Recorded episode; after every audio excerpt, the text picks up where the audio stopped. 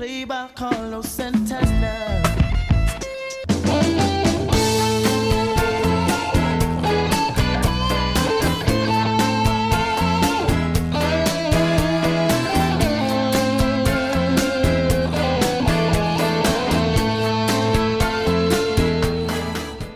Hello and welcome to a special episode of the Fabulous Peltoncast. I'm your co-host Kevin Pelton, And I'm Tristan Carcino.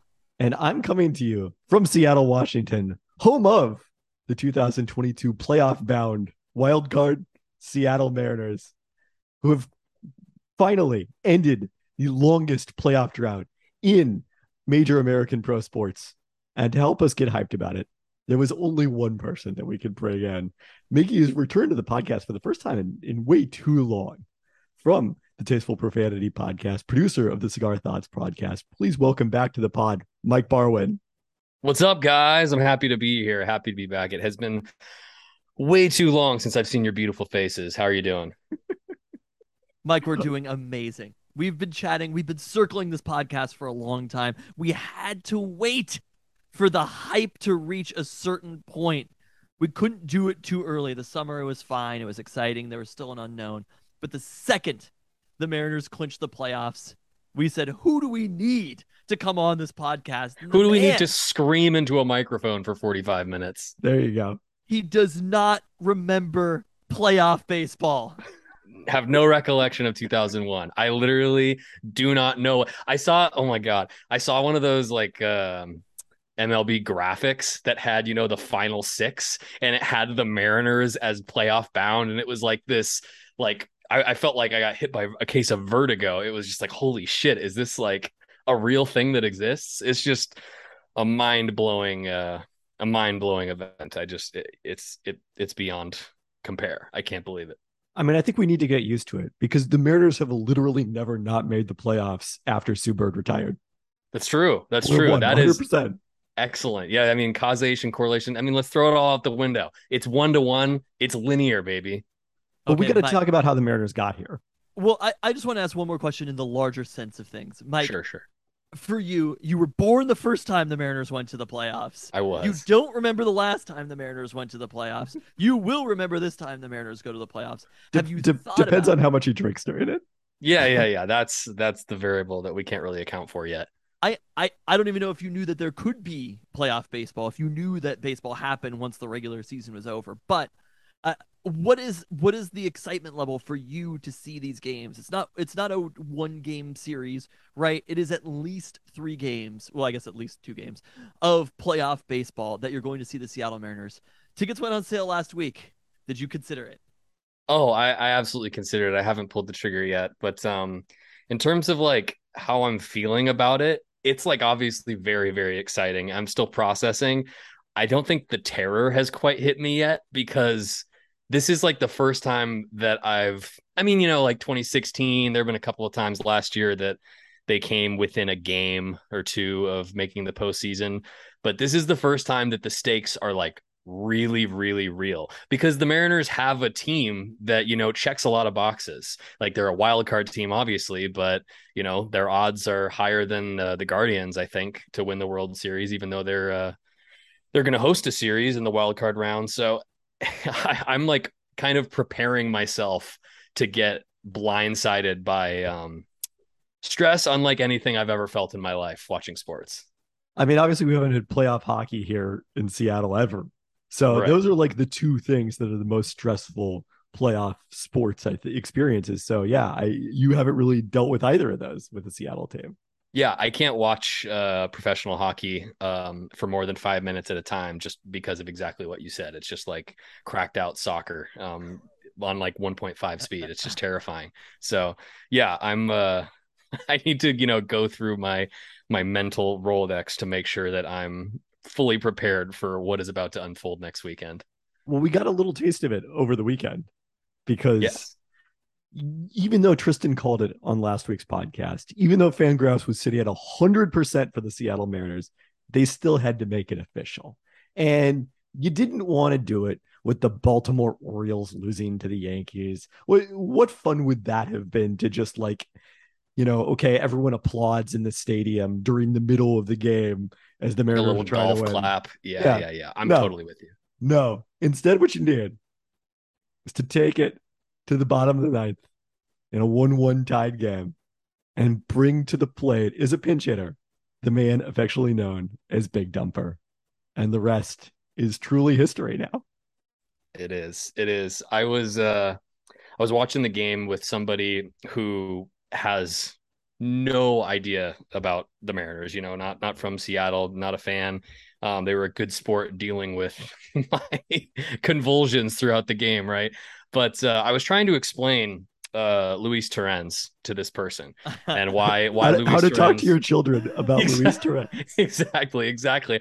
I was like, I mean, I'll, I'll just be blunt about it. I was like, this guy sucks, but also he's come through huge in multiple moments. So maybe he doesn't suck. It doesn't make a lot of sense, but he's batting sixth. So I'm wondering maybe if, you know, saving that uh, pinch hit spot for Big Cal later in the game in a high leverage spot. And what do you know? I will give it up to Luis Torrens also as having the game-winning hit against the Yankees in the previous most exciting game of the season, then getting DFA'd the next day. Yes, yes. And he also had the game tying single the night before all of this happened. Luis Torrens has been through some things this year, but oh, yeah. I, I think like you mentioned that is that to me is the most exciting aspect of the season is none of it has been expected right but also how you get to know these individual players and i think it's a thing that i'd forgotten about with a baseball team that you actually liked was you look back and i remember the 90s it was just like alex diaz that is the dude kevin had rich amaral right? And you had these players where you're like that's my guy. I never had a guy for the last 20 years right? Where it's just like, oh yeah, this player would pop up. I'd be like, oh, Justin Smoak, he seems interesting, and then just like, oh, I loathe this person after a little while or whatever. But now this year, you've got your guys all of a sudden, right? And I think that's what's so exciting about this playoff run is it's like you have Haggerty, right? He's like kind of everybody's guy or whatever. But the big dumper coming through, Cal Raleigh, who's actually having kind of a monster season. What home run was that for him? Like number 20 26. That set the record for the Mariners. That broke Mike Zunino's record for most uh, home runs in a season by a Mariner. at no point this season, especially early in the season, would you have said to yourself, Cal Raleigh is going to have 26 home runs and hit the homer? And you, he was up at the plate, and it was like, he might do this. Every single batter is just like, because they went through his uh, Eugenio, Santana, and then Raleigh, right? And you're like, "Ah, I think he's going to hit a jack to send the team to the playoffs. But that is something that we have not felt for so long. And the way that you see like Carlos Santana come up and you're like, yeah, he's going to do it. Like the, the nervousness that you feel when you're a baseball fan has gone because of some of these players, but then the relationship that you have to them. And the other piece is knowing that it is hopefully going to extend beyond this, which is this is like 2000, I always forget the year, 2011 Seattle Seahawks territory Sure. where it's like, look, who knows what's going to happen this year? Dare I say, team of destiny? But you look at the at the future and you're saying to yourself, look, let's try to win right now. Let's have it be on our schedule this moment. But Are you, are But- you are you thinking the 2012 Seattle Seahawks, Russell Wilson's rookie guess season? yeah, the 12 Seahawks, and then they won in The, 13. the game that's always forgotten when the Legion of Boom talks about Russell Wilson's era. Matt Ryan roasting them. Yes. yeah. That's what I'm referring to. Look, this is a Geno pod now. I, I'm glad that you brought up the Seahawks know. because what you were just saying about how, you know, it always, you had that sense of impending dread about the Mariners for the last X number of years. And now it feels like, you know, they're gonna, they're gonna make that big swing, you know, they're gonna get that crucial out. It was, it's not to that degree, but I've had this conversation before where in peak Legion of Boom years, anytime a quarterback had hit like you know a nine step drop or something and then just like let a ball fly down the field past where the camera frame uh showed it was like all right it's a, P, a pbu or a pick. It's like automatic right? You just expected it. You knew it. And it's not to that degree like i said but we're kind of inching toward that point right? Because it's felt like they're in so many of these high leverage moments and so many of these huge divisional games you know like julio is hit you know like multi-run home runs in the ninth to seal games against the Astros and the Angels and Cal's ripping dongs left and right. It's just like you just you expected of these guys. And the fact that uh Cal is like the third most impressive de facto rookie on this Mariners team is just bananas. I want to talk about my experience real quick. So I was at the Clippers preseason game at Climate Pledge Arena. They were taking on uh, Maccabi Ra'anana, and it was not an enormous crowd as compared to what will, what will be there to, uh, on Monday night when the Clippers and Blazers face off in the first preseason game at Climate Pledge Arena between two NBA teams. But you know, a couple minutes left in the game. I'm streaming the Mariners. Obviously, have moved over from UW football after they fell too far behind, and there's a cheer in, that starts breaking out in the club level on the opposite side of the arena. And I, I, I didn't piece it together right away because I didn't remember the times where like I've been at an NCAA tournament game and some people have TVs and they're ahead of uh, those of us who are streaming and they start reacting. Like I'm used to that uh, in March Madness, but I didn't put it together. But then I heard it from the other club section, and then only finally then did we see on the screen Cal Raleigh going down and knocking that ball out of the ballpark. And it was, I have never seen a sporting event so thoroughly overshadowed by another one. Uh, the the only thing that comes close is we've talked about. I was at the UW bas- men's basketball game during the Beast Quake, and that was fascinating because no one had TVs. You're in a in in Hec Ed, but everyone's stream was a little bit apart. So you'd hear like these pockets of people cheering, but then they finally flash it up on the video boards, and just entire arena erupts. Like it was so much more important than the sporting event we were actually all at. You just head straight to the concourse like the OJ chase, uh, like at like MSG in the nineties. yeah, that might be the, the one that comes close in terms of a sporting event getting overshadowed. But then it wasn't just the home run; it was the celebration afterwards. Uh, numerous people, members of the media who were in town to cover the Clippers, remarked on, wait, did they win the championship or just go to the playoffs? but when you haven't been in the playoffs in 21 years, granted that obviously those players haven't been here the entire time, I think a celebration like that is warranted. Oh yeah, you know that they felt the weight, and everybody read Mitch Haniger's uh, Players Tribune piece, like we're gonna end the fucking drought or whatever he said. Like he called his shot. Shouts to Mitch. Um, it's just it's so weird. I mean, we, you could say this a million times over, and it won't it won't fade in its truth. But seeing the Mariners put together a competent, well, uh, well partitioned, um, well constructed team is just so different just so different. Like the process in building the roster is so cool. And seeing, like you said, like you said, Tristan, like uh, Sam Haggerty, Dylan Moore, Luis Torrens, all of these, uh, all these utility guys, you know, who in the past are just, you know, uh, space eaters in the lineup and nothing more, making actual contributions in huge, huge moments. It's, it's very different.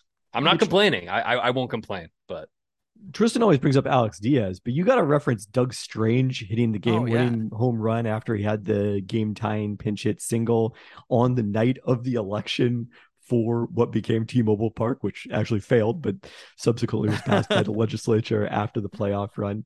So yeah, I mean, seasons like this don't happen with mom- without moments like that and unexpected stars like that.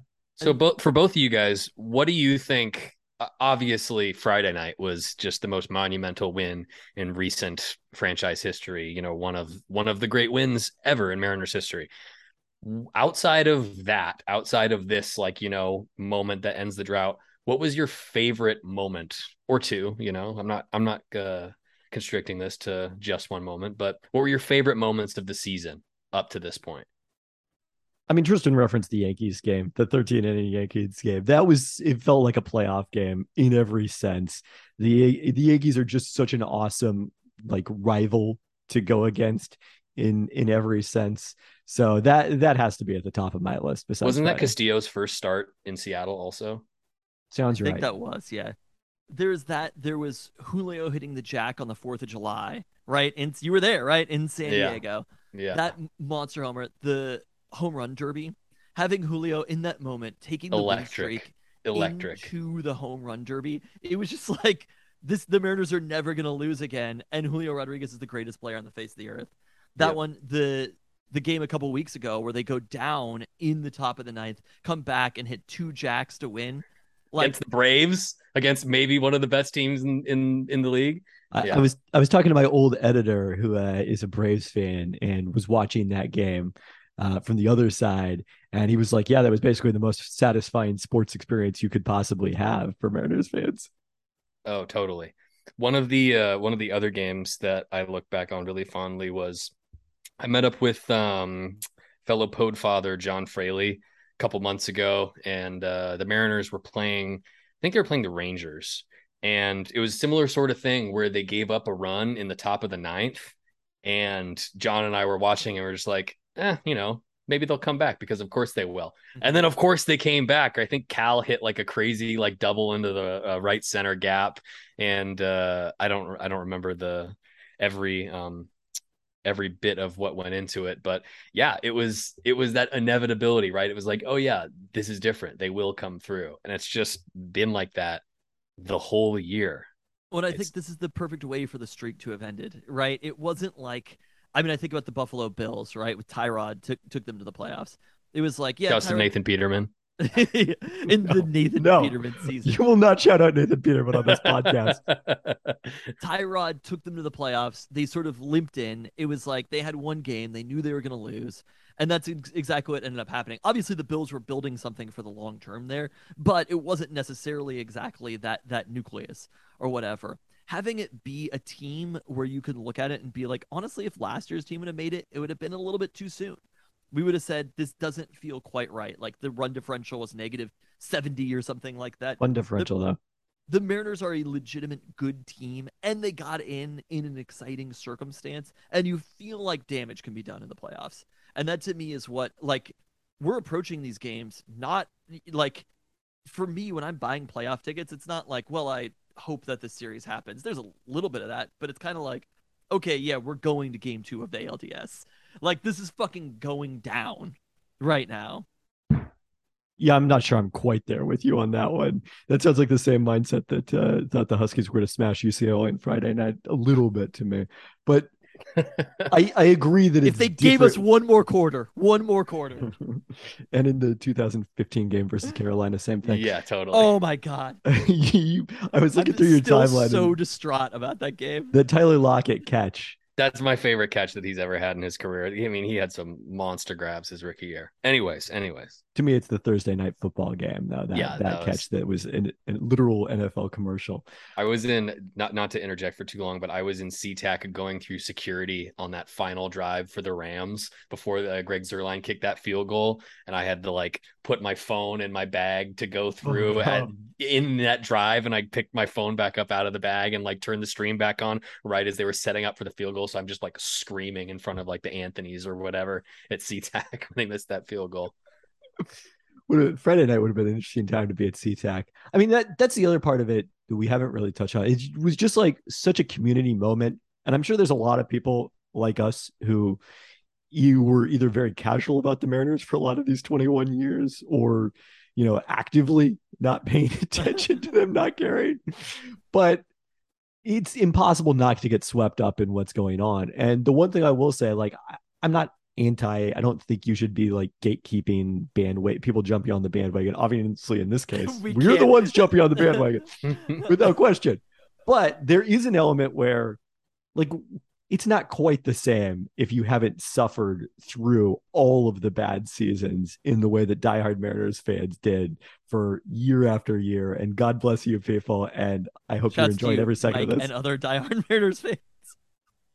Yeah, I mean it's I've I've been asked the question, you know, like what championship would be like the most violently emotional? And I think I mean it's obviously the Mariners, like by far and away the Mariners. And I think maybe even before I, I don't want to lessen the Seahawks winning a Super Bowl, but I just think that like You just can't say it the 'cause it Mariners have been horrible my entire lifetime, you know? And like I'd I'd seen the Seahawks be good before. It's just different, you know? It's for just sure it's Yeah. it's visceral. It's weird. I did want to touch on something you said because you mentioned that this the Mariners roster is built competently. And I thought that was very funny because it's a term that Zach Lowe has been using on the Lowe Post, including my appearance last week, to talk about what the Sacramento Kings need to do. And the Kings now assumed the title. have become the team with the longest playoff drought in all of pro sports. And I, I don't think I mentioned this when I was talking about the Kings, but it was something I was thinking about. The reason the Kings have this playoff drought is because of the playoff drought, because they're constantly chasing the short term fix to try to be the eighth seed and just make the playoffs one time and not have this drought. And what I think Mariners management, all the way up to ownership, deserves a lot of credit for is they did that for a long period of time, a very long period of time. And we can name a lot of bad moves that they made in pursuit of, of that. That uh, you know, going all the way back to the uh, the uh, uh, Richie Sexson signing, going all, all or back beyond that even. But eventually after 2018 once it became clear that that kind of run with the nelson cruz robinson cano group had had run its course like they committed to rebuilding and going about it the right way. And they got super lucky that there wasn't as much pain as it could have been because they weren't that bad in 2019 and then they only played 60 games in 2020 and then last year had fun differential. So we didn't have to go through it in the rebuild in the same way that a lot of teams like baltimore for example has. But it was building the sustainable group that's led by a lot of fun young talent and also produce the farm system that allows you to go out and make a trade for someone like Luis Castillo because of the fact that you have a legit chance on the deadline. And I really think that, you know, that's the most important thing that's happened in the last 21 years is them committing to this rebuild after 2018. Yeah, absolutely. And and before before I kind of continue along that vein, do you think that uh, that Marco Gonzales has already hit up Sabonis talking shit yet? I feel like it's that it's that's rubbing it in a little too much.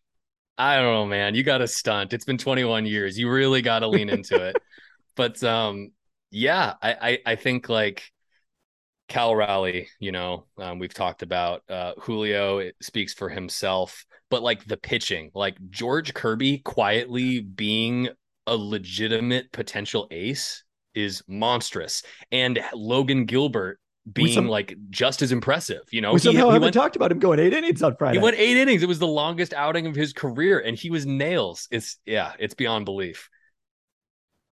Yeah, I mean, I eh, so I think that's the thing. You sort of have to embrace the streak a little bit, embrace the drought, as opposed to trying to run from the drought. And I I do think the cel- watching the celebration in the in the clubhouse, like obviously there's an emotional moment for the players, but Scott Servais in particular, he's been through it. He's been on the front lines day to day. He's been the one talking about fund differential, and it's cool to see him get the opportunity to see this through with ending the playoff drought because there's a lot of managers who take over coaches in situations like that who don't get to see it through. Oh, he he had his uh, celebratory dad moment for sure. I mean, the you you heard years and years of pain and and turmoil in that voice crack on "Let's Party." Like it was, it was great. I don't know, like on all the all the videos in the locker room, seeing Matt Boyd's reaction. Oh my god! Someone else who knows how it feels. Yeah, I mean, the actually the most remarkable thing of the weekend was not that the Mariners ended a 21 year 21 year playoff drought it's that they won on Saturday in a day game after that celebration on Friday night. I mean, they were, you know, fans were still in the stadium at easily an hour after that game, right? Yeah. No, it's the fact that they were able to muster any sort of motivation and fight through the hangover that was surely present is maybe the most impressive uh maybe the imp- most impressive moment of the season. I think after um you know there was a road trip i think they were heading to to oakland after a huge win on the road and they had a day off or something. So i was like all right pencil in the loss uh, after the day off you know they're all going to be hungover from celebrating and it is what it is you know they're they're well up in the wild card standings but no i mean good for them. You had uh haggerty coming through carlos santana all these guys. Um i also wanted to touch on uh what you guys were talking about you know we hadn't talked about logan gilbert Let's talk about another one of the young guys, Matt Brash, ninth inning, you know, one, two, three. Yeah, that was huge. I mean, you look at the pitching in the playoffs, and somebody's going to have to move to the bullpen here, and they're going to have a lot of arms, right? Like when you look at it, and if you're saying that it's Ray, Castillo, Kirby are going to be starting these games, or what it's going to look like, there are going to be a lot of arms that are available to the Mariners, especially in a three game series. And with the loss today and the Blue Jays winning, it's looking increasingly likely. I mean, it has to be almost certain at this point that the Mariners are going to be the second wild card, which is a little bit nice because it's like it would have happened. They didn't need the rule changes. Uh, but They did. Playing- They did need the new offense and the new defense. Playing a series against who secretly actually are a pretty huge rival of the Mariners, the Toronto Blue Jays, being so close to Canada, if there were a chance to get revenge against every single one of the fucking Canadians who comes to see the Mariners play in Seattle, who have more fans than the Mariners have had for the last 20 years of these games, to be able to go into their house and take down the Blue Jays would be an incredible moment, especially with their former Cy Young winner on the other side of this game. This weekend cannot come soon enough. Again, with everything the way it's looking in in the uh, standings, feel like it's just like close up shop for a second. Everybody rest, get healthy, get Julio back, get Cal Raleigh healthy, get Eugenio healthy, get this team ready to go, and then you just you rely on chaos ball, you rely on the arms, and you go win two fucking games in Canada. Yes, yes, absolutely. And uh, we haven't talked about Eugenio uh, yet either, but I saw I saw a tweet earlier that said, you know, like the Mariners um, using win now moves such as trading for Luis Castillo and Eugenio Suarez. I was like, yes, Suarez has finally become the headliner of the deal. Sorry, Jesse. I mean, I definitely had that thought earlier this week when uh, you know the broadcast was talking about Suarez's season and his uh, Aaron Goldsmith was talking about his weighted runs created uh, is compared to the past two seasons, and it was like, yeah, at the time it was like, oh, we have to te- eat Suarez's contract to get Jesse Winker in this trade, and now it seems very much the opposite the way their two seasons have gone. So, okay, so if the Mariners are playing in Baltimore, well, we- you had kind of said, you know, um, obviously Castillo and Ray are one, two. Who would you choose for the third starter? I, I think you said Kirby, but is that is that who you would have chosen, or would you Oh, go I- with Gilbert? I'd take Kirby, I think, at this point as the third playoff starter. I think I'd go Gilbert at this point. I think I would probably go Gilbert just because I don't know.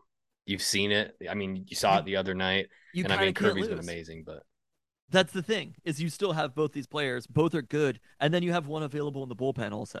it's such a great problem to have. Marco Gonzales, lefty reliever. Not going to be starting one of these games. Uh, but also seem for me, like our our last memory of playoff baseball. I mean, I wasn't there in 2001 in the playoffs. Was in 1997, right? And we went to. You were there for this one, right, Kevin? Yeah. We went to one game against the Baltimore Orioles of all teams, and I was 12 years old at the time, right? So it has been a very, very long time. In 1995, I was 10 year 10 years old. So to be able to in the year 2022 have a 10 year old child and be like, we have playoff tickets if these games happen, and go see that atmosphere. Like it'll be the most important baseball game that's happened in Seattle since 2001, and it's really just like not even close, right? The energy and the atmosphere that's going to be happening at the ballpark.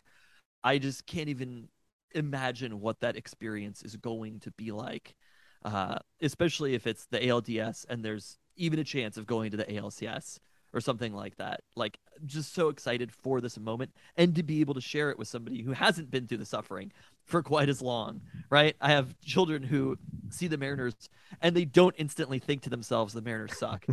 Or whatever. That's huge. That's huge. I think the most impressive thing that the Mariners have managed to do this season is make the number 44 cool.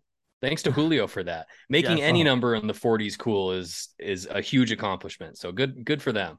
I'm sensing some Mike Cameron disrespect here. I mean, uh, Mike Cameron's great. That's great, but you know, he he was prone to bad number decision making as well. But I don't know, he made it cool too. But like I said, you know, I don't have a whole lot of memories of the early 2000s because what year did Mike Cameron walk? Was it 2003? Is somewhere in there, 2003, 2004 range. I feel like. Yeah, because I, I remember watching, I think Mike Cameron's last season, but I was I was too young to really uh, formulate opinions about things such as about this. Mike so Cameron. Yeah, d- defensive range. Um, yeah. Okay, Well, But by the way, it appears we went to we must have gone to game one of that series when Randy Johnson faced off against Mike Mussina and gave up five runs in five innings. A pretty shockingly poor performance by Randy Johnson, all things considered. I remember them losing that game well, they lost both games they played at home, so Yeah. definitely they lost. in a gnarly series. Okay, this weekend, Seattle Mariners playoff baseball. Before then, Mike, we can't let you go without talking about the new Geno in town. Oh, it's been a great year for Geno's in Seattle, hasn't it? We're a two Geno town. There's That's not a new Geno or an old Geno. There's just Genos. Geno is timeless. It's Geno Smith time in Seattle, dropping 48 points, matching, matching what Russell Wilson did. You correcting me on something? Well, I just well, I just wanted to know. Can we talk about his completion percentage? We can talk, but matching exactly what Russell Wilson did to these exact same Detroit Lions. No, I, well, okay, I'm going to correct you. The Seahawks scored 51 against the Lions Oh, in okay. January, but that was at home. If Jason Myers hadn't missed that field goal, then we'd be having a different There you go. conversation. uh this game i i really i feel like the seahawks season has been one of the most complicated seasons to be a fan of Yes, a lot to The- the- parse. the range of emotions that are existing here but i do think i i've settled on i'm trying to live in the moment i'm just going to extreme overreact to every single game so So, wait, are you saying you're going Seahawks hot takes?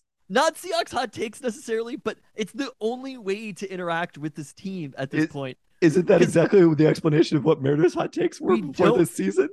No, I think the Mariners' hot takes were we don't care about the team and need to have some sort of content. I suppose. we don't know whether the team is good or not.